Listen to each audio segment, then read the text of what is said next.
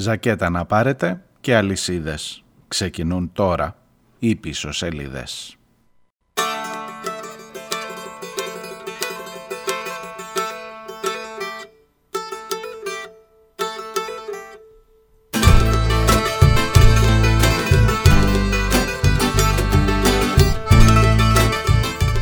Γεια σας, καλώς ήρθατε. Καλή εβδομάδα με χιονιά. Δευτέρα και Τρίτη, οι δυσκολότερες μέρες, λένε οι μετεωρολόγοι, ειδικά σήμερα.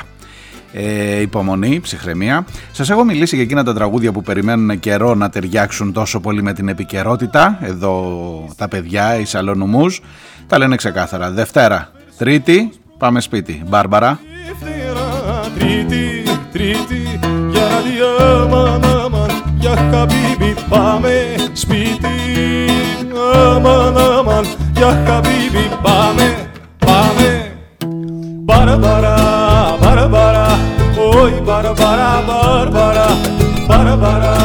μπαρα μπαρα Αχ καημένη μπαρμπαρα Μπαρα μπαρα Μη μου σπάστε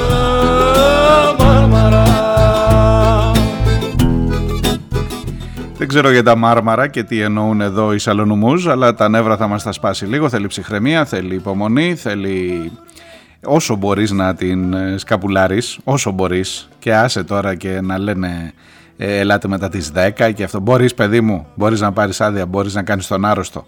Κάτσε σπίτι τώρα, έλα τώρα, έλα, να, να σοβαρευτούμε. Πάμε,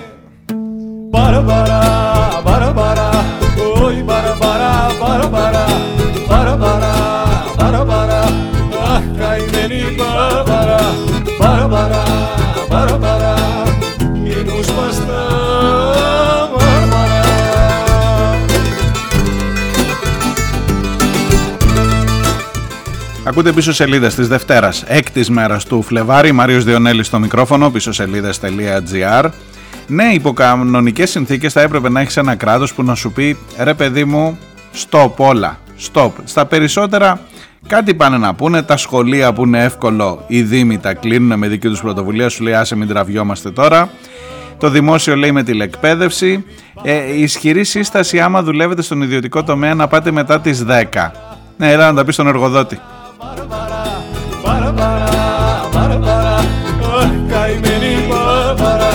Τα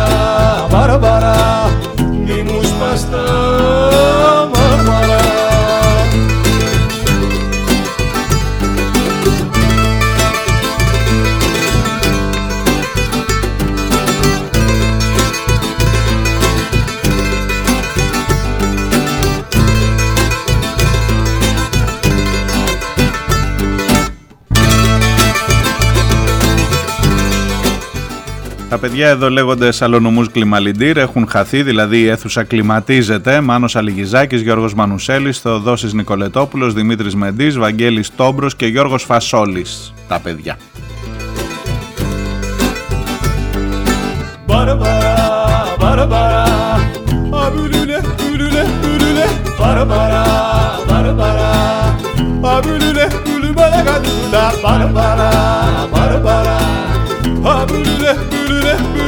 Μπαρμπαρά, μπαρμπαρά, μη μου σπαστά Λοιπόν,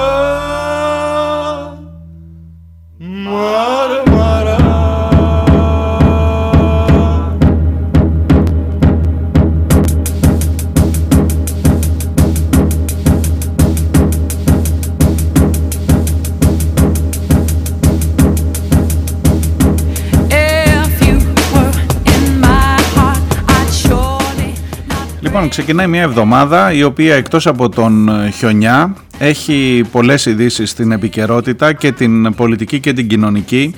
Βεβαίως θα μου επιτρέψετε, βεβαίως θα μου επιτρέψετε και όχι για να εξοραίσω λίγο την κατάσταση όλων μας και όσα θα περάσουμε με το χιονιά. Ε, δεν ξέρω καν αν υφίσταται σύγκριση, αλλά ξέρεις καμιά φορά ε, ακόμα και στα δύσκολά σου καλό είναι να βλέπεις τα πιο δύσκολα.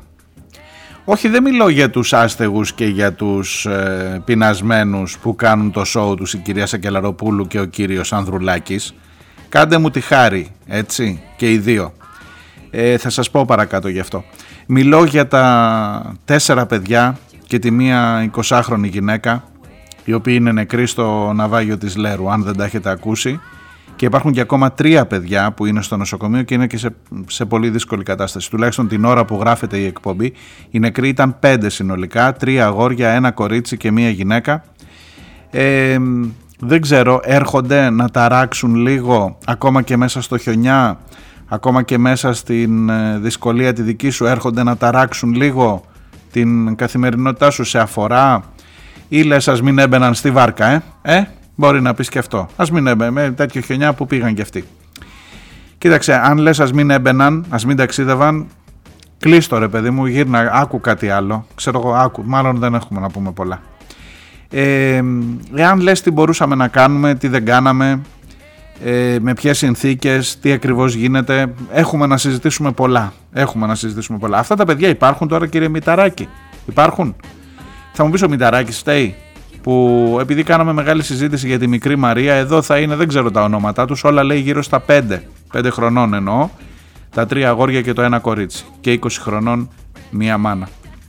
Υπάρχουν αυτοί ή, θα, ή ούτε και αυτοί. Ε, δηλαδή μήπως με τη μικρή Μαρία που τελικά λένε ότι μάλλον δεν υπήρχε ε, ή αμφισβητείται η ύπαρξή της μήπως η μικρή Μαρία λειτουργεί και αναδρομικά; Μήπως και για τα επόμενα νεκρά παιδιά μπορούμε να είμαστε λίγο πιο εντάξει αφού δεν υπήρχε η Μαρία ε, δεν υπήρχε ούτε η Λοζίν στα Χανιά που σας έχω πει ε, ούτε αυτά εδώ υπάρχουν στη Λέρο. Ε; Μπορεί, να, μπορεί να κρυφτείς πίσω από αυτό. Μωρέ καλύτερα να ασχοληθούμε με το χιονιά. Ε; Τι λες. Αλυσίδες πυρές. Γιατί έχουν βγει στο δρόμο τώρα. Α, άλλο και αυτό. Έχουν βγει στο δρόμο και ψάχνουν αν έχει αλυσίδε. Ε, και εκεί εξαντλείται όλη η μέρημνα του κράτους. Ε, δεν ξέρω πώς να τα βάλεις σε μία σειρά. Ειλικρινά σας λέω, καμιά φορά έτσι έρχονται ειδικά την, στην αρχή της εβδομάδας που έχουν πέσει πολλά μαζί για μένα η βασικότερη είδηση δεν είναι η Μπάρμπαρα. Είναι τα τέσσερα ονόματα, τα πέντε ονόματα αυτών των ανθρώπων, η γυναίκα με τα τέσσερα παιδιά που ε, έχασαν τη ζωή τους στη Λέρο. Και κανονικά θα πρέπει από εκεί να ξεκινάμε τα πάντα. Ε, θα μου πεις και τι να κάνεις άλλο. Τι μπορώ να κάνω εγώ, εγώ που σε ακούω εδώ τώρα, τι μπορώ να κάνω; Κοίταξε να δεις, καταρχάς θα μπορούσες, θα μπορούσες να έχεις ψηφίσει κάποιους που δεν ε, επέρονται για την πολιτική των κλειστών συνόρων, για το ότι κάναμε τόσα pushbacks, για το ότι ε, μειώσαμε τις ροές με την έννοια του ότι αυξήσαμε την ε, ε, επιτήρηση. Γιατί χρειάστηκε αυτοί οι άνθρωποι να μπουν νύχτα, γιατί, γιατί, γιατί, πολλά γιατί. Ναι και πολλά θα μπορούσες να κάνεις, αλήθεια. Και με έναν τύπο που πάει και παίζει στα σύριαλ και τον κάνουν μπάλες στο χριστουγεννιάτικο δέντρο του Υπουργείου Μετανάστευσης. Αυτός είναι ο κύριος Μηταράκης. Ε, ναι. Έρχονται και εκλογές, ε. Ναι, και εκεί μπορεί να κάνεις μερικά πράγματα, αλλά δεν φτάνει. Αλήθεια σου λέω. Αλήθεια σου λέω. Ούτε στις εκλογές φτάνει. Ούτε αυτό φτάνει. Ούτε να φύγει ο Μητσοτάκης φτάνει. Γενικά χρειάζεται να είσαι λίγο πιο εδώ, πιο μαζί μας. Πιο ε, μαζί μας. Όχι ότι εμείς είμαστε καλοί, πιο έχουμε να σας μιλήσω έτσι με μια αυθεντία κινηματικότητας. Αλλά ρε παιδί μου να σε αφορά. Να σε αφορά, να μην κλείνεις τα μάτια, να μην κοιτάς προς τα εκεί. Να λες εδώ πέρα κάτι καλύτερο μπορούσα να κάνω ως χώρα, ξέρω εγώ ή μήπως είναι τόσα πολλά και δεν σου έρχονται από πολλές πλευρές; Και αυτό υπάρχει ως ενδεχόμενο και δεν ξέρεις με τι να πρώτο ασχοληθείς και λες: Άσε στο σπιτάκι μου, κάτσε εδώ τώρα, κάνει και κρύο. Κάνει και κρύο. Κάτσε εδώ, μην κουνιέσαι. Εγώ δεν σου συνέστησα. Άμα μπορείς, άμα μπορείς και σε παίρνει, μην πας στη δουλειά καθόλου σήμερα. Αλήθεια σου λέω. Δεν υπάρχει λόγος κανένας. Δηλαδή, ε, τα μπλέκω, το ξέρω, τα μπλέκω, τα φέρνω ε, από εδώ, από εκεί. Αλλά όταν ακόμα και να κάτσεις στο σπίτι σου, σκέψου λίγο τι γίνεται, βγάλε λίγο το κεφάλι απ' έξω και ας κάνει κρύο, βγάλε λίγο να δεις τι γίνεται, ποιοι υποφέρουν, βγάλε να δεις την ηρωνία, την κοροϊδία, πήγε λέει μέσα στη, στο χιονιά. Και ο Ανδρουλάκης και η Σακελαροπούλου πήγανε με κάμερες και με φωτογράφους και με δεν ξέρω εγώ να δείξουν το κοινωνικό τους πρόσωπο. Και το βλέπω και τρελαίνομαι, αλήθεια σας λέω. Δηλαδή βλέπω μερικές φορές και μάλιστα είδα και μια ανταπόκριση από τον ε, άνθρωπο εκεί που έχει την ε, κουζίνα που μαγείρεψε ο Ανδρουλάκης. Και στενοχωρήθηκα ακόμα περισσότερο. Γιατί διαβάζω είναι σαν να δεν ξέρω ή από ευγένεια είπε μερικά πράγματα. Θα σας τα πω, θα σας τα πω παρακάτω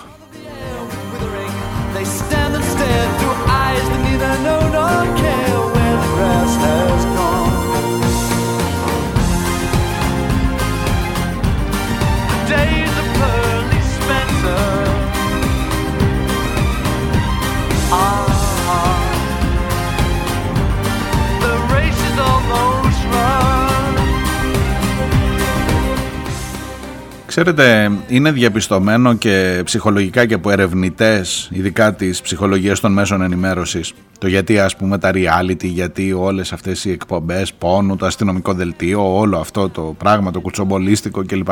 Γιατί έχουν πέρασει; Γιατί σε βάζουν αυτομάτως, σε, δηλαδή ακούς κάποιες ειδήσεις, είσαι άσχημα, έχεις ακρίβεια, περνάς δύσκολα, ζορίζεσαι και ξαφνικά ε, βλέπεις την χειρότερη κατάσταση από σένα και όπου αυτομάτως λες ευτυχώς, ευτυχώς που δεν είμαι εκεί, άρα μάλλον είμαι καλά και άρα πάντα αυτό σου δείχνει ότι υπάρχει και πιο κάτω που μπορείς να φτάσεις. Και μακάριζε λίγο και την τύχη σου, ξέρω εγώ, πες πάλι καλά, πες κάνε το σταυρό σου. Και άστο θα περάσει και αυτό. Και δεν υπάρχει κανένας λόγος γιατί πάντα υπάρχει και πιο κάτω. Και αυτό είναι ένα πολύ μεγάλο όπλο σε ό,τι αφορά την επικοινωνία και προσφάτως και την ε, ε, και εσχάτως εν πάση περιπτώσει και την πολιτική επικοινωνία. Ε, και θα δείτε πολλά τέτοια το τελευταίο το, το διάστημα που θα φτάνει μέχρι τις εκλογές που θα μένει μέχρι τις εκλογές. Να σας πω την είδηση καταρχάς γιατί έτσι μου ήρθε λίγο απότομα μέσα στο Σαββατοκύριακο. Ε, ο Νίκος Ανδρουλάκης πήγε στην κοινωνική κουζίνα πήγε ε, σας διαβάζω έτσι από τις ε, ανακοινώσεις. Ε, ο πρόεδρος του Πασόκ Κινήματος Αλλαγής βρέθηκε δίπλα στους εθελοντές της κοινωνικής κουζίνας ο άλλος άνθρωπος στον κεραμικό. Και πήγε και μαγείρεψε εκεί φασολάδα και ήταν εκεί φωτογράφοι και ήταν εκεί κάμερες και να ο Νίκος Ανδρουλάκης που μαγειρεύει φασολάδα που είναι ευαίσθητος για τους ανθρώπους που αυτές τις ώρες δύσκολες ε, γενικά δεν παίρνουν εύκολα και χρειάζονται την στήριξή μας. Μάλιστα. Είπε και καλά λόγια για τον Κωνσταντίνο Πολυχρονόπουλο. Ο Κωνσταντίνος Πολυχρονόπουλος είναι η ψυχή αυτής της ε, ε, συλλογικότητας, της ε, κοινωνικής κουζίνας, ο άλλος άνθρωπος είπε ότι χαίρομαι πολύ που μου δόθηκε η ευκαιρία να, δείξουμε, να φτιάξουμε σήμερα φαγητό που θα μεράσουμε σε άστεγους και σε ανθρώπους που έχουν ανάγκη, είπε απευθυνόμενος στον Κωνσταντίνο Πολυχρονόπουλο. Και ο Κωνσταντίνος Πολυχρονόπουλος του είπε εγώ Νίκο δεν ανήκω κάπου και χαίρομαι που είσαι εδώ ξέροντας ότι δεν ανήκω πουθενά. Θέλω να έρθουν όλοι όσοι δεν θα εκμεταλλευτούν τον άλλον άνθρωπο. Γι' αυτό χαίρομαι που είσαι εδώ γνωρίζοντας ότι δεν θα εκμεταλλευτείς τίποτα.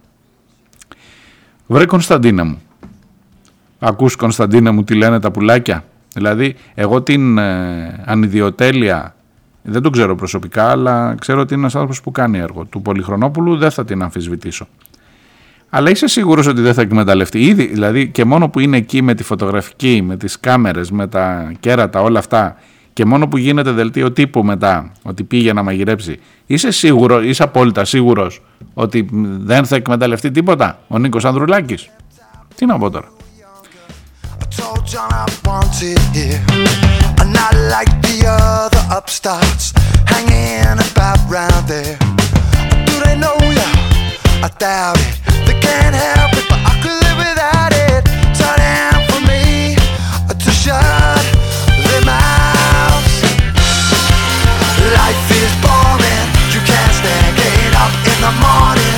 A predictable repetition. You need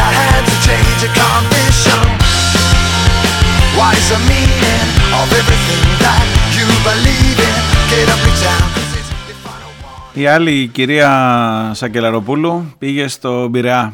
Επισκέφθηκε λέει οι συμπολίτες μας που δεν έχουν ούτε θέρμανση ούτε στέγη ε, για να τους προστατεύει από το χιονιά και το κρύο και είναι στα αυτοσχέδια καταλήματα της πύλης ε7 τους έδωσε κουράγιο, μοίρασε και αυτή ζεστή φασολάδα και ψωμί και είπε ότι είναι εδώ κοντά τους, τους ε, στηρίζει Μάλιστα.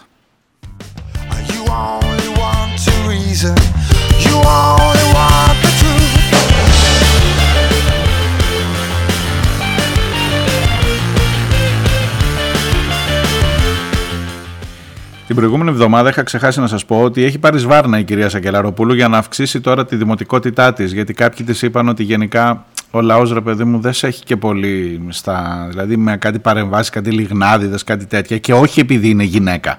Όχι επειδή είναι γυναίκα, μην πέσετε σε αυτή την παγίδα. Ότι ένα επειδή ας πούμε είχαμε μια ζωή άνδρες προέδρους και τώρα που έχουμε την ε, κυρία Σαγκελαροπούλου που είναι γυναίκα δεν την έχουμε και πολύ σε υπόλοιψη. Στις δημοσκοπήσεις δείχνει ότι είναι πάρα πολύ χαμηλή η δημοτικότητά της, η αποδοχή της από το κοινό. Ε, το 25 έχουμε εκλογές για πρόεδρο δημοκρατίας και τις έχουν βάλει τώρα, την έχουν βάλει στο τρυπάκι πρέπει να αυξήσεις λίγο την κοινωνική σου αποδοχή κατάλαβες; Ε, προχθές πήγε στους άστεγους τώρα με το χιονιά. Την προηγούμενη εβδομάδα είχε πάει στους τοξικοεξαρτημένους. Δηλαδή και επειδή ξέρω ότι εκεί που μένει στον κεραμικό μένει και η κυρία Σακελαροπούλου ε, έχει και γύρω γύρω είναι και πολύ εύκολο στη γειτονιά της. Έγραψε και κάτι ε, δακρύβρεχτα σκιές που γυρνούν μες στη νύχτα ζητώντας τη δόση του, κάτι έτσι, ένα τέτοιο πράγμα.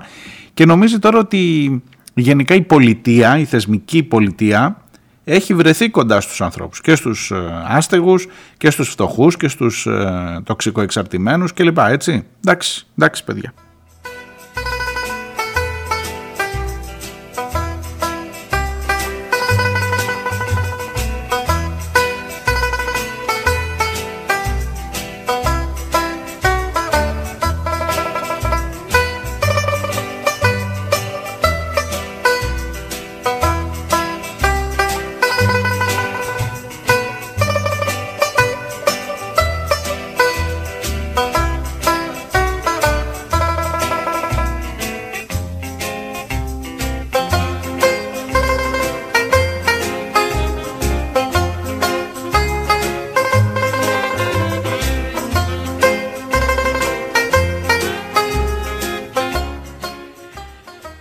Την άλλη ο χώρος του πολιτισμού και υπό κανονικές συνθήκες αν δεν είχαμε το χιονιά, αν δεν είχαμε το ναυάγιο με αυτό θα σας ε, κούραζα και σήμερα αλλά νομίζω ότι αξίζει τον κόπο και θέλω να σας πω μερικά πράγματα. Βρέθηκα και χθες Κυριακή στις δράσεις που κάνουν οι εργαζόμενοι στο Μουσείο το Αρχαιολογικό του Ηρακλείου.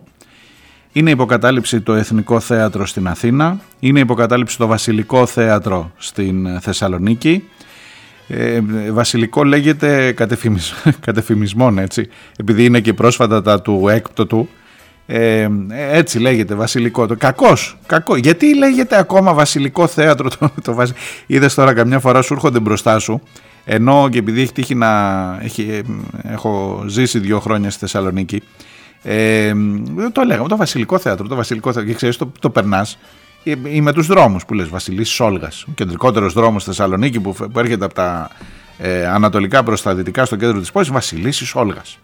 Ε, γιατί τα έχουμε πάρει τόσο δεδομένα, γιατί δεν τα έχουμε ξεριζώσει αυτά, γιατί καταλαβαίνεις τώρα καμιά φορά.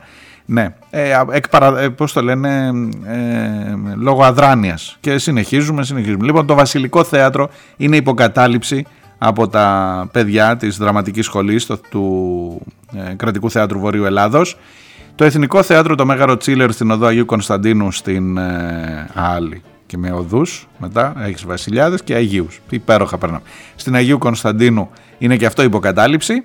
Η κυρία Μενδώνη δεν καταλαβαίνει τίποτα. Δεν καταλαβαίνει ούτε από βασιλιάδες ούτε από Αγίους ούτε από καλλιτέχνες ούτε από ε, αρχαιολόγους τίποτα, τίποτα. Συνεχίζει εκεί.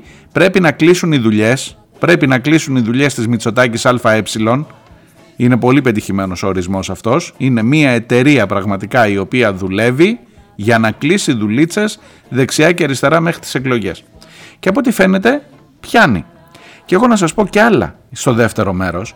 Έχω να σας πω και μερικά θεματάκια για τον τουρισμό. Θα μου πεις τώρα χειμωνιάτικα για τον τουρισμό; Κάτσε να δεις από τώρα πρέπει να τα βλέπεις αυτά.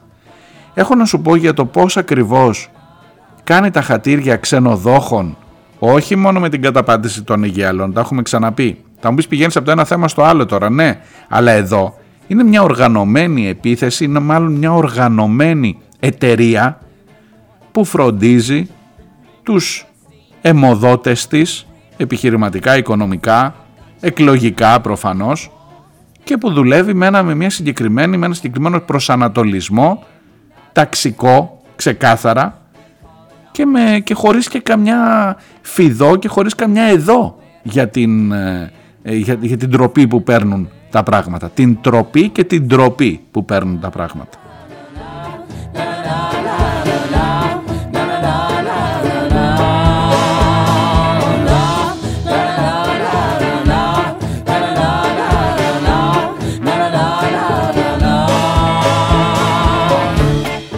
Δείτε λίγο το σχήμα ε, προεδρικό διάταγμα 85 το φτιάχνει η Μενδώνη, το υπογράφει η πρόεδρος που εξισώνει τους ε, ε, καλλιτέχνες με αποφύτους λυκείου και μετά η πρόεδρος που έχει υπογράψει το διάταγμα πάει να βοηθήσει τους άστεγους στο πειράτη. Θα μου πεις εντάξει γιατί τα συνδέεις. Ε, μ' αρέσει όλο αυτό. Μ' αρέσει, σου, σου περιγράφει όλο το σκηνικό της κατάστασης στην οποία ζεις και στην οποία δεν ξέρω πότε, πότε θα είναι εκείνη η ώρα. Είναι τα παιδιά αυτή τη στιγμή σε κατάληψη στο Εθνικό Θέατρο ε, και στο της Βορείου Ελλάδος και δεν ξέρω, έχουν κόσμο απ' έξω, συμπα... κάνει κρύο, ε, κάνει κρύο, πού να πας τώρα, είναι αυτή μέσα. Τι να σας πω, δεν ξέρω.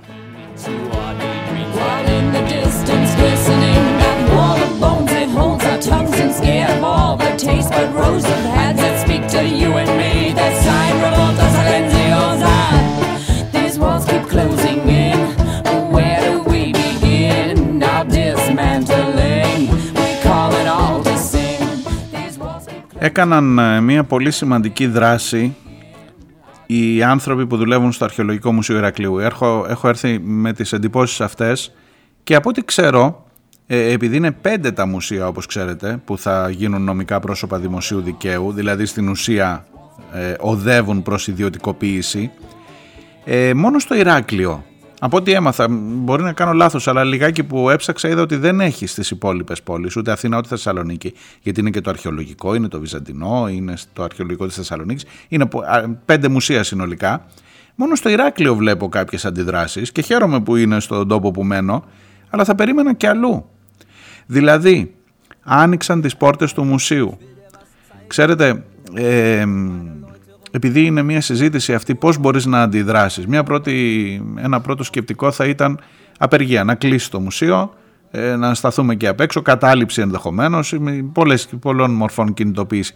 Αλλά είδα χθες την, την άλλη οπτική, το να ανοίξει το μουσείο χωρίς εισιτήριο, ε, ο κόσμος που πήγε και μάλιστα σε μια ημέρα πολύ βροχερή, με, με καταιγίδα, ο κόσμος που πήγε να συμπαρασταθεί, καλά υπήρχαν και κάποιοι που πήγαν μόνο να φωτογραφηθούν, είναι, έρχονται εκλογές σας λέω τώρα και μαζεύονται όλοι, τι να σας πω τώρα, σαν τις μύγες. Αλλά και μετά η πλάκα είναι ότι πάνε, φωτογραφίζονται και φεύγουν αμέσως, δεν κάθονται να ακούσουν τίποτα.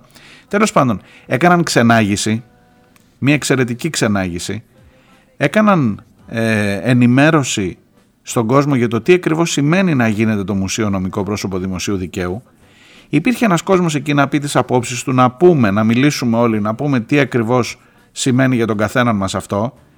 Ε, και ήταν μια ενδιαφέρουσα, ένας ενδιαφέρον ακτιβισμός αν θέλετε, εγώ θα το, θα το έβαζα με τέτοιο όρο. Από σήμερα ξεκινούν και τετράωρες τάσεις εργασίας, κάνουν ό,τι μπορούν οι άνθρωποι για να σου δείξουν, για να σου δείξουν ότι είναι λάθος, ότι δεν μπορεί να αποφασίζει ένα ε, διοικητικό συμβούλιο, το οποίο το ίδιο διοικητικό, το ίδιο το διοικητικό συμβούλιο υποτίθεται ότι έρχεται για να αυξήσει τα έσοδα των μουσείων.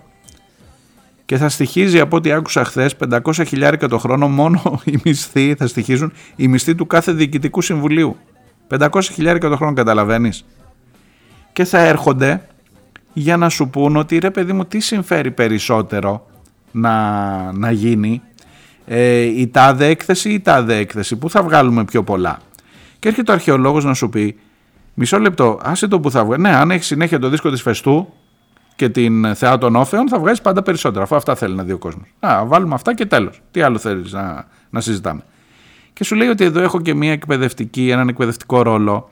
Πρέπει να βγάλω από τις αποθήκες για να δείξω, να κάνω περιοδικές εκθέσεις, να δείξω ε, στα σχολεία του Ηρακλείου που πρέπει να έρχονται και να ξανάρχονται και στις Κρήτης γενικότερα να δείξω ε, συγκεκριμένες κατευθύνσεις, συγκεκριμένα πράγματα από την ιστορία του τόπου. Ε, αλλά δεν πουλάνε αυτά. Δεν πουλάνε αυτά γιατί ο τουρίστας θέλει να δει το δίσκο της Φεστών. Ε, τι να κάνουμε τώρα, α, παράτα μας μετά. Και όταν θα έχεις κάποιον να αποφασίζει με σκοπό πόσα λεφτά θα βγάλουμε παιδί μου από την έκθεση τάδε που μου προτείνεις κύριε αρχαιολόγια μου και θα του πεις εσύ μα δεν είναι θέμα χρημάτων, είναι θέμα γνώσης θα σου πει πάρε τη γνώση σου και περιπάτη, εγώ θα φέρω τάδε. Στα μουσεία, τα, στο Μουσείο της Ακρόπολης, το Διοικητικό Συμβούλιο, που είναι ήδη νομικό πρόσωπο δημοσίου δικαίου, έχει διοριστεί η κυρία Μαριάννα Βαρδινογιάννη, το καταλαβαίνετε, η οποία είναι, υποτίθεται, ξέρετε τώρα, είναι και, έχει σπουδάσει και αρχαιολογία, μην την βλέπετε έτσι. Ε, τέτοιους, τέτοιους ανθρώπους θα έχουμε στα μουσεία. Με ρωτάει και η φίλη εδώ στα μηνύματα, η οποία μου λέει: Δώστε μου η Μαρία. Ανησυχώ πολύ για την επικείμενη ιδιωτικοποίηση των βασικών μουσείων της Ελλάδας και δεν βλέπω να το έχει κατανοήσει ο κόσμος. Έχετε δίκιο, ακριβώς έτσι είναι. Ε, και μου λέει: Αν το ψάξετε, να μας μεταφέρετε εντυπώσεις τι ακριβώς γίνεται. Ναι, αυτά σας λέω. Τουλάχιστον από την ε, εκδήλωση που παρευρέθην χθες και ο ίδιος. Διάλειμμα και έρχομαι σε λίγο.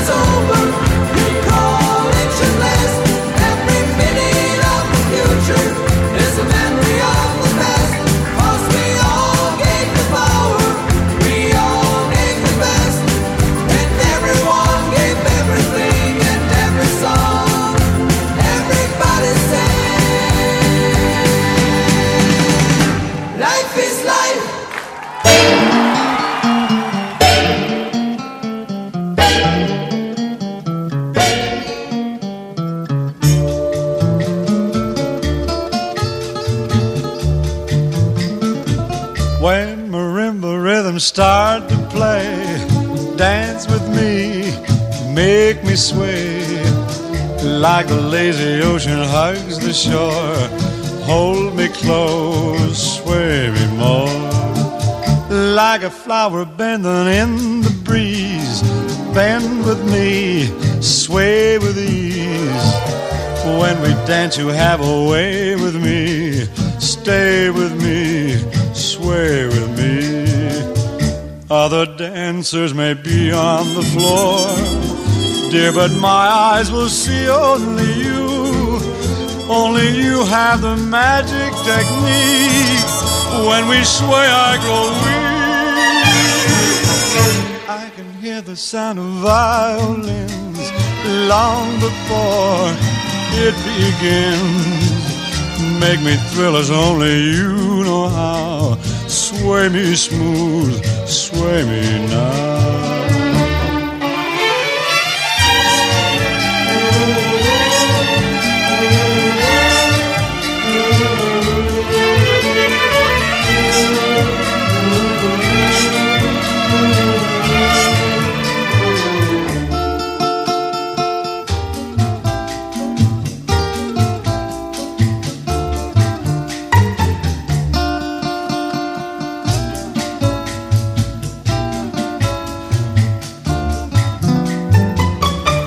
Other dancers may be on the floor, dear, but my eyes will see only you. Only you have the magic technique. When we sway, I go weak. I can hear the sound of violins long before it begins. Make me thrill as only you know how. Sway me smooth, sway me now. You know how. Sway me smooth, sway me now.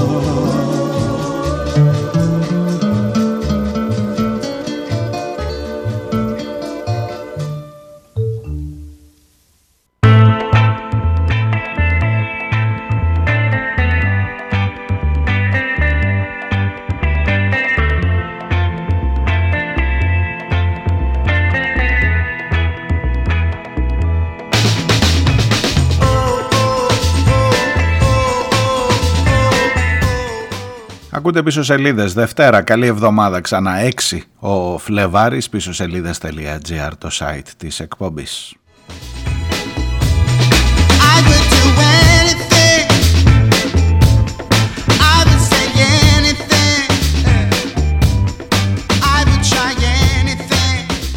Έξω κρύο, χιονιάς, πολύ, ε, πολύς και υπομονή, ψυχραιμία και προφυλάξεις. Τα στοιχειώδη δηλαδή ε, για το συγκλονιστικό φαινόμενο του χειμώνα ρε παιδιά. Δηλαδή δεν ξέρω αν θυμάστε, αν θυμάστε καθόλου, οι παλιότεροι ας βοηθήσουν.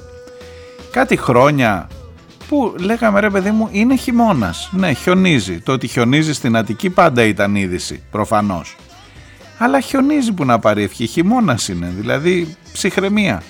Όλο αυτό ή εγώ τώρα έχω μεγαλώσει και είμαι από μέσα και το βλέπω ε, αυτό το, το πράγμα το τρομολαγνικό ας πούμε ότι θα έρθουν τα χιόνια και ότι πρέπει οπωσδήποτε να δείξουμε. Ε, κρατήστε λίγο και τις, την, την ε, πώς να το πω την, αυτοσυγκρατηθείτε λίγο σε ό,τι αφορά τις μεταδόσεις και τις καταστροφές και όλα αυτά. Δηλαδή δεν χρειάζεται δεν χρειάζεται καλέ μου συνάδελφε ρεπόρτερ και μάλλον την ώρα που ακούτε αυτή την εκπομπή μάλλον και εγώ σε αυτό το ρόλο θα είμαι σε ό,τι αφορά την Κρήτη εκεί κάπου ψηλά. Ε, δεν χρειάζεται να πεις ότι γίνεται καταστροφή, χαμός, χαμός δεν μπορεί να κινηθεί. Ψυχρεμία, χιονίζει χιονίζει ρε παιδί μου, ναι είναι κλειστά τα σχολεία για την προφύλαξη των ανθρώπων και των παιδιών, θα σας πω για τα σχολεία για την τηλεκπαίδευση γιατί έχει ανοίξει πολύ μεγάλο θέμα ξανά. Αλλά να μην ξεχάσουμε τα στοιχειώδη ότι απλά χιονίζει, απλά ήρθε ο χειμώνας. Η βασική απέτηση που έχω από ένα κράτος είναι να λειτουργεί στοιχειοδός στις υπηρεσίες που είναι ε, κρίσιμες για την μετακίνηση όσων έχουν ανάγκη κλπ. Ναι, να περιορίσω τις μετακινήσεις μου. Ναι, ναι να έχω αλυσίδες. Και ας με έχεις με το καρότο και το μαστίγιο και τα 80 ευρώ πρόστιμο. Ξέρετε ότι αν είστε σε περιοχές που έχει, βρει, έχει βγει δελτίο επικίνδυνων φαινομένων οφείλετε να έχετε μέσα στο αυτοκίνητο αλυσίδες. Ναι, έχει ένα παραλογισμό το θέμα, μα εγώ μένω στο, στην πόλη και εκεί που μένω, ξέρω στο Ηράκλειο εγώ που μένω, τώρα έχει βγει για την Κρήτη, έτσι. Λοιπόν, για να πας από τη μια περιοχή στην άλλη, για να κατέβεις στο κέντρο, που δεν χιονίζεις μες στο Ηράκλειο, τι να σας πω, είσαι στην περιοχή που αυτό σε σταματάει, άνοιξε, έχεις μέσα αλυσίδες. Μα δεν χιονίζει, θα χιονίσει. 80 ευρώ πρόστιμο, δεν έχεις αλυσίδες.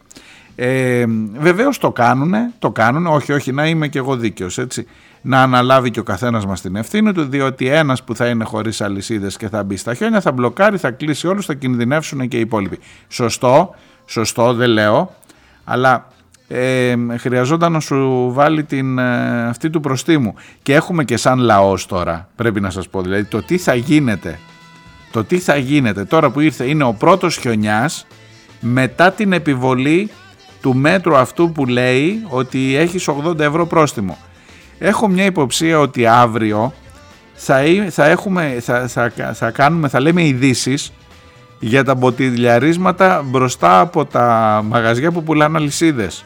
Γιατί όλοι φυσικά θα έχουν πάει τελευταία στιγμή για να πάρουν. Και θα, έχουν, θα έχεις κολλήσει, χωρίς αλυσίδες εννοείται, στο, μπροστά από το μαγαζί που πουλάει αλυσίδες. Τέλος πάντων, είμαστε και εμείς ως λαός χρειάζεται νομίζω λίγο καμιά φορά έτσι να κοιταχτούμε και λίγο πιο μέσα. Ε, ελάτε να πάμε στο θέμα της τηλεκπαίδευσης. Έχω μπροστά μου μία ανακοίνωση από την ΟΛΜΕ που λέει μερικά πολύ στοιχειώδη πράγματα. Καταρχάς να σας πω το θέμα. Με το που ανακοινώνεται ότι θα κλείσουν τα σχολεία στην Αττική, ειδικά στην Αττική, ε, το Υπουργείο Παιδείας λέει «Οπ, κλείσαν τα σχολεία, τηλεκπαίδευση». Κάτσε ρε παιδί μου, δηλαδή άμα φύγεις λίγο από την λογική, θυμά, πάλι, πάλι θα πάω προς τα πίσω. Εμείς όταν πηγαίναμε έλεγες χιονίζει, δεν θα δουλέψουν. Άσε, άσε να κάνουν τα παιδιά λίγο, δεν πειράζει, δεν πειράζει. Άστα λίγο να χαζέψουν, να δουν τηλεόραση, δεν πειράζει, κάτι. Όχι, θα κάτσουν εκεί να κάνουν τηλεκπαίδευση για να δείξουμε ότι λειτουργεί το κράτος σωστά και ότι δεν, δεν χάνουμε ούτε μια μέρα. Είναι ρε παιδί μου σαν να έχει έρθει ξέρω εγώ καινούργια αδερφή προϊσταμένη στο σανατόριο και σου έχει βάλει τα δύο πόδια σε ένα παπούτσι μια φράου μπίχταν ξέρω εγώ που λέει «Οπ, και εκεί με, με αυτό». Κάτσε βρε κυρία Κεραμέως μου, μισό λεπτό. Ε, και καλά εγώ το λέω τώρα λίγο το διακομωδώ. Η ανακοίνωση της Ολμέ λέει έχετε πάρει, είστε με τα καλά σας, έχετε πάρει όλα τα δεδομένα υπόψη για να μου στείλεις Κυριακάτικα στον δάσκαλο και στον καθηγητή, στον καθηγητή εφόσον είναι Ολμέ, ε, την εντολή ετοίμασε το αυριανό μάθημα με τηλεκπαίδευση για να το κάνεις αύριο το πρωί ενώ σήμερα αποφασίσαμε ότι θα κλείσουν τα σχολεία. Δηλαδή εσύ ως κράτος δείχνεις την ανάλογη ετοιμότητα που ζητάς από έναν καθηγητή, από έναν υπάλληλό σου στην ουσία ε, για να την έχει για το, για το σχολείο, για την αυριανή μέρα. Δηλαδή εσύ ως κράτος που κλείνει ο δρόμος, ας με κλείνεις την εθνική οδό, σου είπε κανείς ποτέ ε, ξέρεις κάτι, είσαι υποχρεωμένος την επόμενη μέρα αφού χιονίζει να μείνει πάση θυσία ανοιχτή η Αθηνών Λαμίας να μην κόβεται η χώρα στη μέση. Το ότι από τις 11 μέχρι τις 6 το πρωί ήταν κλειστός ο δρόμος και η Ελλάδα κομμένη στη μέση, μήπως λέω τυχόν, μήπως ε, δείχνει ότι η δική σου ετοιμότητα δεν είναι τέτοια που να κουνάς και το δάχτυλο και να πεις εσύ όσο εγώ θα προσπαθώ να ανοίξω την Εθνική Οδό, εσύ ετοίμαζε το μάθημα για αύριο το πρωί, για να πεις στα παιδιά από τηλεκπαίδευση.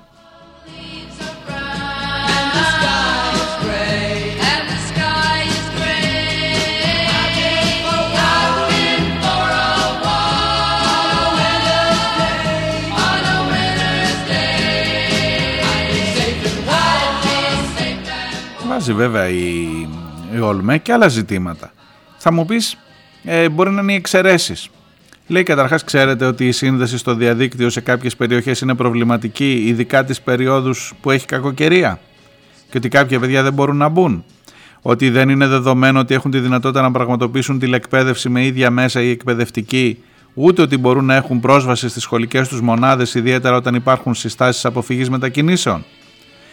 Επίσης, ότι όποιος έχει στοιχειώδη επαφή με την εκπαιδευτική διαδικασία γνωρίζει ότι είναι πρακτικά αδύνατο να ψηφιοποιηθεί και να προσαρμοστεί για τις ανάγκες της τηλεκπαίδευσης το εκπαιδευτικό υλικό μέσα σε 24 ώρες. Ειδικά όταν ζητά το Υπουργείο αυτή η διαδικασία να γίνει Κυριακή, είναι εξοργιστικό. Εκτός αν το Υπουργείο θεωρεί εκπαιδευτική διαδικασία την τηλεαπασχόληση των μαθητών, γιατί ελάτε τώρα, περί αυτού θα πρόκειται. Μια τηλεαπασχόληση που το πιθανότερο είναι ότι εκείνη την ώρα τα παιδιά θα χαζεύουν τα χιόνια από το παράθυρο του σπιτιού. Ε, ψέματα λένε.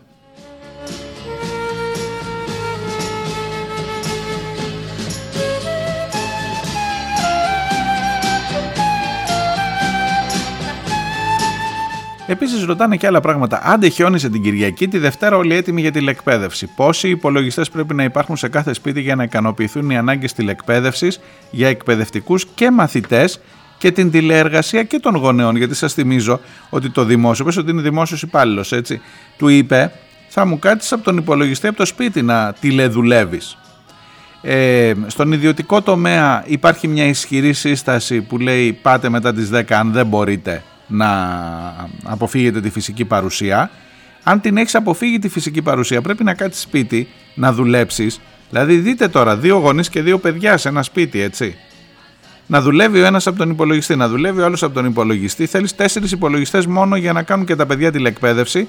Και αν είναι και μικρά, πρέπει και ο κάποιος να είναι εκεί για να ελέγχει και να βοηθάει τα παιδιά στην τηλεκπαίδευση.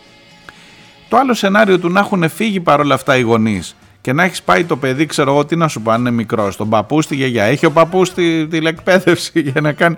Δηλαδή μερικά πράγματα είναι αστεία, ρε παιδί. Για μία μέρα που κλείνουν τα σχολεία. Θέλεις να σου πω για δύο μέρες; Θέλεις να σου πω ότι ρε παιδί μου, αν είναι πάνω από δύο μέρες, εντάξει, βρες έναν τρόπο να μην χάνουν τα παιδιά. Εντάξει, καταλαβαίνω. Αλλά αυτή η πρεμούρα τώρα, πρεμούρα την Κυριακή, να ετοιμάσετε το μάθημα της Δευτέρας το πρωί για τηλεκπαίδευση. Εγώ οφείλω να σας πω ότι στο Δήμο Ηρακλείου που ζω η ανακοίνωση για, την, ε, ε, για το κλείσιμο όλων των σχολείων και της πόλης, παρόλο που δεν χιονίζει με στην πόλη του Ηρακλείου, αλλά τα κλείσανε σε όλο το νομό να είμαστε σίγουροι, είναι ε, 8.30 το βράδυ, 9. Δηλαδή μαθαίνει ένας δάσκαλος, μας έχει έρθει ακόμα κάνα μήνυμα για τηλεκπαίδευση, ευτυχώς από το σχολείο, δεν ξέρω αν έρθει ε, Δευτέρα πρωί. Ε, 9 η ώρα το βράδυ μαθαίνεις ότι κλείνουν τα σχολεία αύριο. Εντάξει, λες δεν πάνε τα παιδιά σχολείο. Και μετά, τι 9 και πιο αργά, μη σας πω, 9.30, 10 παρά ήταν. Ε, είναι δυνατόν να του πεις του δασκάλου, ετοίμασε τηλεκπαίδευση για αύριο που θα ξυπνήσουν τα παιδιά, να τα έχεις έτοιμα να τα πεις. Δηλαδή, ξέρω εγώ ρε παιδί μου, τόση πρεμούρα για να δείξεις ότι λειτουργεί, τόση αριστεία πια. Θα πάθετε τίποτα από την τόση αριστεία.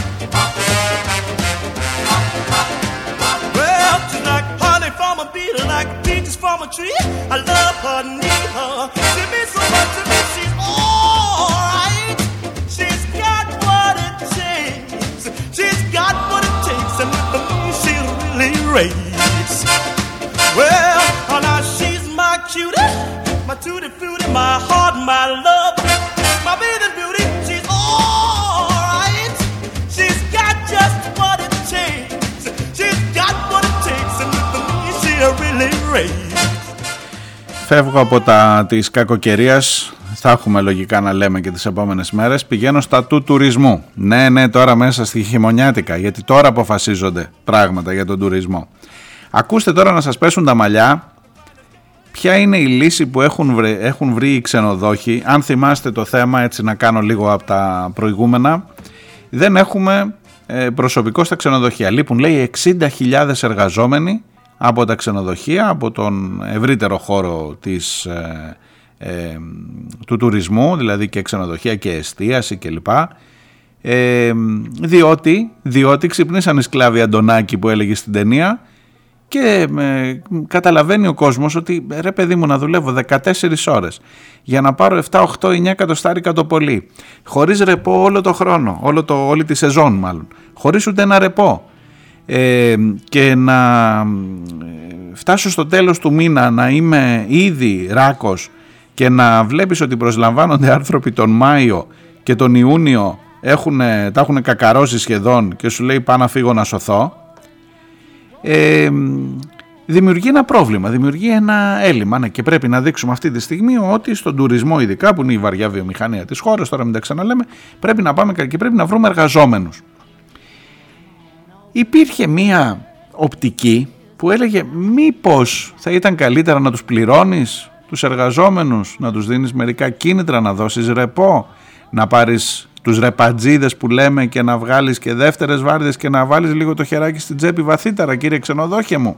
Μήπως θα έπρεπε να έχεις διπλές βάρδιες και να δεις τι θα κάνεις εφόσον το βασικό σου εργαλείο για, την, ε, για, για τον τουρισμό δεν είναι ρε παιδί μου ούτε η πισίνα ούτε τα ε, σπα ούτε τα ξέρω εγώ τα τζακούζια και τα τέτοια είναι ο άνθρωπος που είναι εκεί να εξυπηρετήσει τον πελάτη που έρχεται. Μήπως αυτό το βασικό σου εργαλείο, ας το πω εργαλείο και εγώ αν και δεν είναι ωραία λέξη για τον εργαζόμενο, αλλά αυτός είναι που σου κάνει τη δουλειά. Μήπως αυτό να το φρόντιζες λίγο καλύτερα για να μην έχεις ελλείψεις και να είναι θελκτικό το να πάει κάποιος να δουλέψει στον τουρισμό; Λοιπόν, αυτό ήταν μέχρι εδώ. Ακούστε τώρα το καινούριο κόλπο. Οι ξενοδόχοι λέει ζητούν να πάρουμε μετακλητούς υπαλλήλους απ' έξω. Όπως ζητούμε και στην Κρήτη και στις υπόλοιπες περιοχές για να μας φέρνουν να μαζεύουν τις ελιές. Ναι, ναι. Και θα πάμε, λέει, σε Πακιστάν. Πώς θα εξυπηρετήσει ο Πακιστανός στη γλώσσα, σε ποια γλώσσα θα ξέρει αγγλικά να εξυπηρετήσει τον τουρίστα. Μάλλον θα ξέρει και, στην, και στις βαλκανικές χώρες. Αλλά το ζήτημα είναι το εξής. Ότι αντί να δώσουμε κίνητρα να αυξήσουμε τους μισθούς πείνας και τις συνθήκες γαλέρας στα ξενοδοχεία, σου λέει μωρέ δεν φέρνουμε, αφού δεν έρχονται οι δικοί μας δεν φέρνουμε άλλους απ' έξω να παίρνουν μισθούς πείνας και να είναι σε συνθήκες γαλέρας ώστε να συνεχίσουμε να έχουμε κέρδη. Και το συζητάνε πάρα πολύ σοβαρά πρέπει να σας πω. Και το πήγανε στην Εθνική Επιτροπή Εργασίας, στο Εθνικό Συμβούλιο καταρχάς Εργασίας. Υπάρχει και τέτοιο. Έχουμε Εθνικό Συμβούλιο Εργασίας, το ξέρατε. Όπου πήγε, λέει ο πρόεδρος της ΓΕΣΕΟ ο Παναγόπουλος, κάτι έλεγα για αυτόν τι προάλλες που είναι αυτός είναι πρόεδρος, κάπου φάνηκε και αυτός, για να με διαψεύσει που νόμιζα ότι έχει μουμιοποιηθεί. Και είπε ότι δεν μπορεί το Εθνικό Συμβούλιο Εργασίας και πρέπει να πάει στην Εθνική Επιτροπή Εργασίας, που είναι παραπάνω και στην οποία προείσταται ο Πρωθυπουργός ο ίδιος το αίτημα των ξενοδόχων να φέρουμε 80.000, 60 μας λείπουν, να φέρουμε 80.000, βάλε κύριε Στέφανε, εργαζόμενους απ' έξω, για να δουλέψουν στα ξενοδοχεία με τις ίδιες συνθήκες, με τους ίδιους μισθούς. Ε, και τώρα θα το σκεφτούμε υπό τον Πρωθυπουργό να δούμε θα κάνουμε το χατήρι των ξενοδόχων που θέλουν φτηνά εργατικά χέρια για να βγάλουν τη σεζόν ή θα κάνουμε το χατήρι των εργαζομένων που λέει ρε παιδί μου πιέστε ή βάλτε θεσμικές δικλίδες ή με, πώς το λένε ε, επιβάλλεται το να έρθει η Εθνική Συλλογική Κλαδική Σύμβαση στον τουρισμό να λειτουργήσει, να μπαίνουν σε όροι και κανόνες. Ε, τι λέτε, ποιος από τους δύο λέτε να ευνοήσει ο Μητσοτάκης; Όχι, έχω μια περιέργεια. Έχω μια περιέργεια έτσι να δω. Θα συνεδριάσει, λέει, τις επόμενες μέρες, ίσως και μέσα σε αυτή την εβδομάδα, η Εθνική Επιτροπή Εργασίας για να εξετάσει το αίτημα των ξενοδόχων για, εισδοχή, για, για εισαγωγή εν περιπτώσει εργατικών χεριών από άλλες χώρες στις ίδιες συνθήκες για τον τουρισμό. Γιατί σε λίγο καιρό, εντάξει μην βλέπετε τώρα που έχουμε χιόνια και τέτοια, σε λίγο καιρό θα λιάσει και θα περιμένουμε τους τουρίστες. Και θα είναι και εκλογές, άνοιξη εκεί και θα ποντάρουμε πάρα πολύ στον τουρισμό.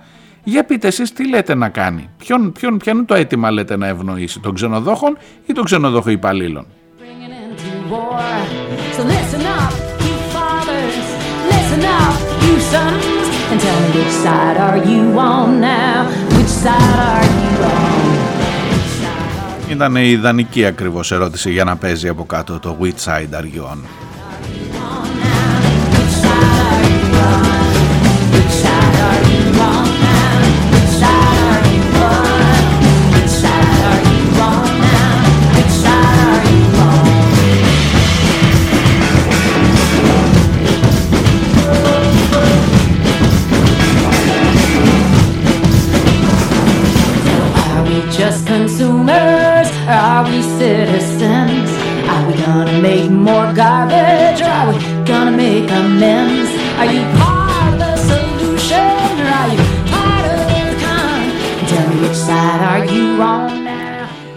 Πηγαίνω στα δικά σας μηνύματα με εργασιακό θέμα. Ο Ηλίας, ο φίλος μου γράφει ε, «Καλό θα ήταν στην εκπομπή σου να πυκνώσουν οι αναφορές στους δικούς μας ήρωες, στους δικούς μας Άγιους που δεν τα παρατάνε παρά τους δύσκολους καιρούς και αγωνίζονται μέχρι τέλους. Θα σου αναφέρω, μου λέει, δύο περιπτώσεις που αξίζει κατά τη γνώμη μου να αναφερθούν. Δικαίωση των διανομέων στο κεντρικό και αρκετά τουριστικό εστιατόριο της πόλης, τον, το, πατσατζίδικο, το πατσατζίδικο Τσαρούχας, μετά από πολύχρονο αγώνα και αγωγή μαμού ύψους 800.000 ευρώ που είχε καταθέσει η εργοδοσία εναντίον τους. Να μην θυμηθούμε τη σπέκουλα, τη σπέκουλα με τους ντελιβεράδες στην περίοδο του εγκλισμού. Μια που είπαν ντελιβεράδες, όταν έχει χιονιά, μαγειρέψτε ένα αυγό που να πάρει ευχή. Δεν χρειάζεται να σου φέρει τώρα φαγητό ο άλλος. Κάνε ένα αυγό, κάνε μακαρόνια, κάνε ένα ρύζι, κάτι, ξέρω εγώ. Δηλαδή λίγο ενσυναίσθηση, στοιχειοδός που να πάρει. Κλείνω την παρένθεση. Ο Ηλίας επίσης μου γράφει για την περίπτωση της Βιομέ, που οι εργαζόμενοι ζητούν την αλληλεγγύη μας γιατί τα αρπακτικά της αγοράς αγόρασαν το οικόπεδο που στεγάζεται αυτό το μοναδικό εγχείρημα εργοστασίου στην Ελλάδα χωρίς αφεντικά. She looked good, she looked fine, and I nearly lost my mind. Before I knew it, she was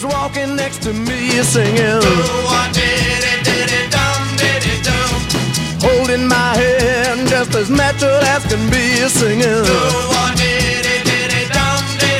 We walk on. Walk Ο φίλος ο Στάθης από το Ηράκλειο. Εργατικό ατύχημα μου λέει ήταν ο θάνατος των δύο πιλότων, αφού συνέβη κατά την ώρα που εκείνοι εκτελούσαν την εργασία τους. Άλλο αν έχει περισσότερη βαρύτητα για την κοινή γνώμη σε σχέση με το θάνατο ενός εργάτη. Να λείπουν τα κροκοδίλια δάκρυα και η πατριδοκαπηλεία. Ε, πες το στάθη μου στην κυρία Άννα Καραμανλή. Δυστυχώς το αφήγημα που λέει ότι δεν γίνεται να έχει ο νομός Λασιθίου τα μισά νοσοκομεία της Κρήτης το έχουν υιοθετήσει και δημοσιογράφοι, οι γνωστοί παπαγάλοι που έλκουν συμφέροντα από την Μητσοτάκης ΑΕ.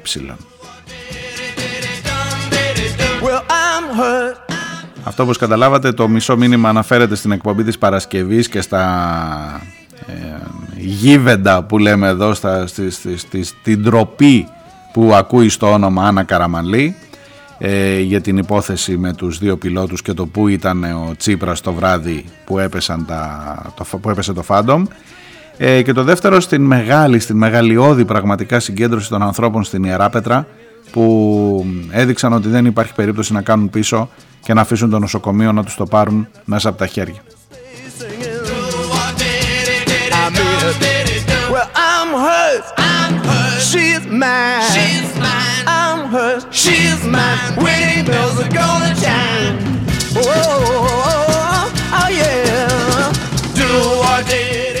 Για την κινητοποίηση αυτή των κατοίκων, ο φίλος ο Αντώνης από την αρχαία Ολυμπία μου γράφει ότι την εξαιρετικά σημαντική αξιέπαινη και ελπιδοφόρα κινητοποίηση των κατοίκων της Ιεράπεδρας δεν τη βλέπω σε κανένα πρωτοσέλιδο εφημερίδας, ούτε καν στο ριζοσπάστη. Ελπίζω μου λέει να μην είδα καλά γιατί αλλιώς ντροπή τους. Ε, επίσης για το θέμα των καλλιτεχνών. Με αφορμή μου λέει την αναφορά σου στον Ευγένιο Σπαθάρη και τον Θανάση Βέγκο και στο τεράστιο πολιτιστικό τους έργο, θέλω να προσθέσω και τον Ιάκωβο Καμπανέλη, έναν εξαίρετο λογοτέχνη, θεατρικό συγγραφέα, ποιητή, στιχουργό, δημοσιογράφο, αλλά πάνω απ' όλα αγωνιστή. Ο Καμπανέλης λοιπόν όταν επέστρεψε από το κολαστήριο του Μαουτχάουζεν το 1945, συνεπαρμένος από μια παράσταση του Κουν, θέλησε να γίνει ηθοποιός. Στερούμενος όμως απολυτήριου γυμνασίου δεν έγινε δεκτός στην σχολή του Εθνικού Θεάτρου, προϋπόθεση που ισχύει μέχρι σήμερα για να γίνεις δεκτός. Ε, σήμερα βεβαίως απολυτήριο Λυκείου έχει το, το παλιό γυμνάσιο που είναι Λύκειο πλέον το εξατάξιο. Και ειδού ο ορισμός της παραδοξότητας. Με τη διάταξη που πρόκειται να περάσει η παρούσα κυβέρνηση, το πτυχίο μιας κατά τεκμήριο ανώτερης σχολής να είναι ισότιμο με το απολυτήριο Λυκείου, το οποίο ήταν προϋπόθεση για να εισέλθει κάποιος στη συγκεκριμένη σχολή. Ωραίο, μου γράφει υπέροχο φίλε Αντώνη, υπέροχο. Αυτό ακριβώς, αυτούς τους παραλογισμούς έχεις να αντιμετωπίσεις κάθε μέρα. Είτε λέγεται τηλεκπαίδευση που σας έλεγα πριν, είτε λέγεται το θέμα των εργαζόμενων που δεν έχουμε και να πάρουμε απ' έξω, είτε, λέγεται, είτε είναι αυτό με τον πολιτισμό. Ένας παραλογισμός που λες ρε παιδί μου θα καταφέρω να κρατήσω τα λογικά μου στο κεφάλι μου ή θα είναι πάντα επειδή κάποιον τα συμφέροντα θέλουμε να εξυπηρετήσουμε. Και τι να κάνουμε τώρα, έχουμε πλειοψηφία στη Βουλή. Κυρία, μην ψηφίσατε. Αυτό ψηφίσατε. Και από ό,τι φαίνεται αυτό θα ξαναψηφίσετε. Τι να κάνουμε τώρα, αυτό θέλει ο λαός. Ε, όχι, πες και εσύ.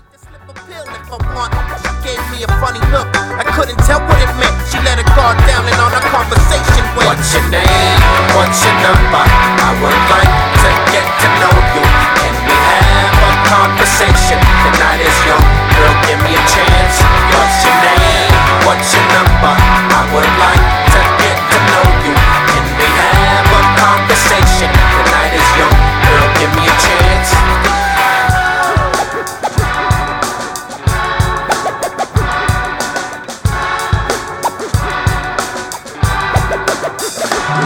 She said I want a man with a plan and ambition, not an immature on hit mission. I'm too good for that. I have so much to offer. Got a good job working at my mom and dad's law firm. You got goals, that's what she asked. Yeah, I wanna fill my home with platinum plaques. It takes hard work, but you know. Δεν σας είπα τίποτα, είδατε αυτή η εκπομπή που τα έχει λίγο απ' όλα. Ε, με Θεοδωρικάκος. Θυμάστε, λες καλύτερα να μασάς παρά να μιλάς. Που έλεγα ότι μετράει μέρες, ώρες στο Υπουργείο. Φαίνεται ότι δεν του κουνάει τίποτα, παιδιά. Του έκανε και ο αυτιάς εκεί στο, στο πρωινό μια αγιαστούρα το πόσο καλό είναι το παιδί του Θεοδωρικάκου. Τι να σας λέω τώρα, μου το, του τόπο του αυτιά ο Κούγιας. Τι να σας πω και με τον Γιώργο επειδή συνεργαζόμαστε ε, στο Sky μερικές φορές τι να πω, τι να πω τώρα, καταλαβαίνω, καταλαβαίνω, χρειάζεται να, άμα, άμα η γραμμή είναι να στηρίξουμε ε, εντάξει, εντάξει, αλλά υπάρχει και ένα όριο καμιά φορά, ξέρω εγώ.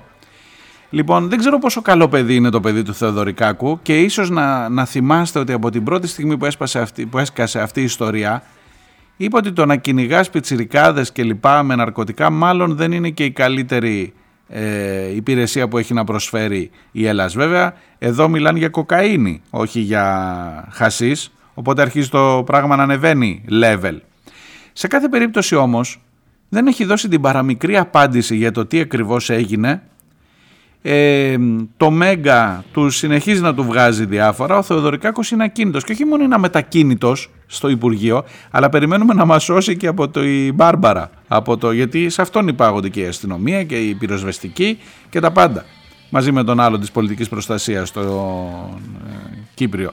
Λοιπόν, ε, έχω την εντύπωση ότι κάπου ρε παιδί μου υπάρχει, υπάρχει ένα σύστημα, να δείτε τι γίνεται, μεν δόνει με όλο αυτόν τον κόσμο που διαμαρτύρεται, Θεοδωρικάκος με όλα αυτά που αποκαλύπτονται, σαν να μην κουνάει τίποτα κανέναν.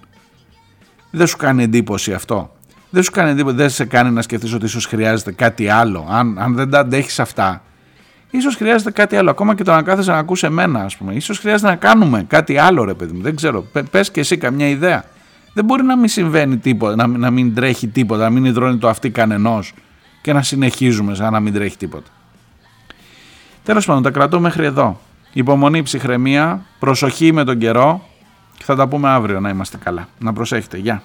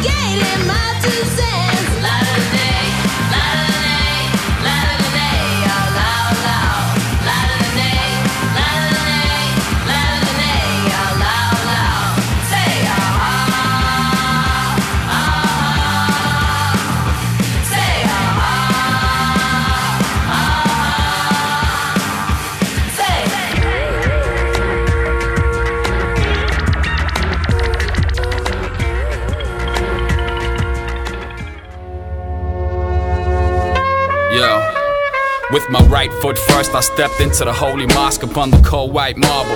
Where day and night people sat worshiping, praying. Right and left, the mosque being cleaned, shining not a particle of dust.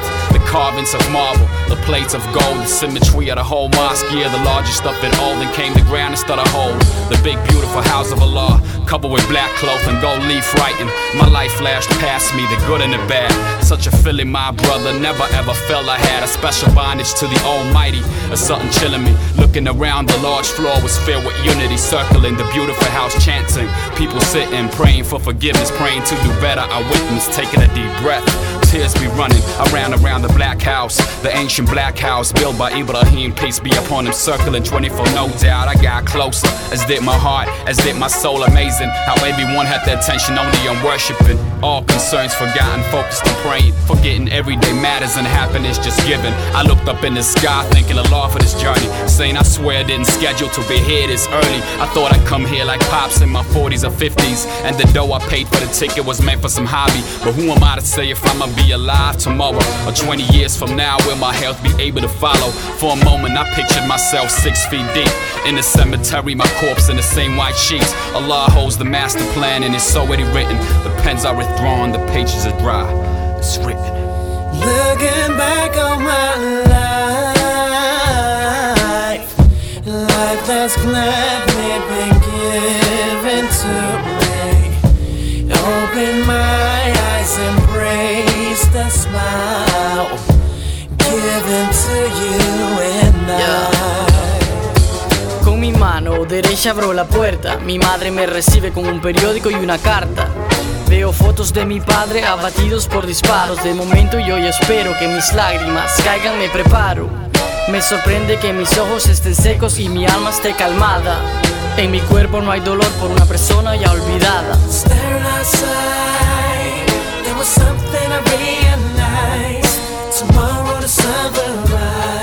Together we'll see the. Salgo a caminar y despejar mis pensamientos. Lo normal sería sufrimiento o un parecido sentimiento. Le pido a Dios que lo ampare en sus últimos momentos. Looking back on my life, life gladly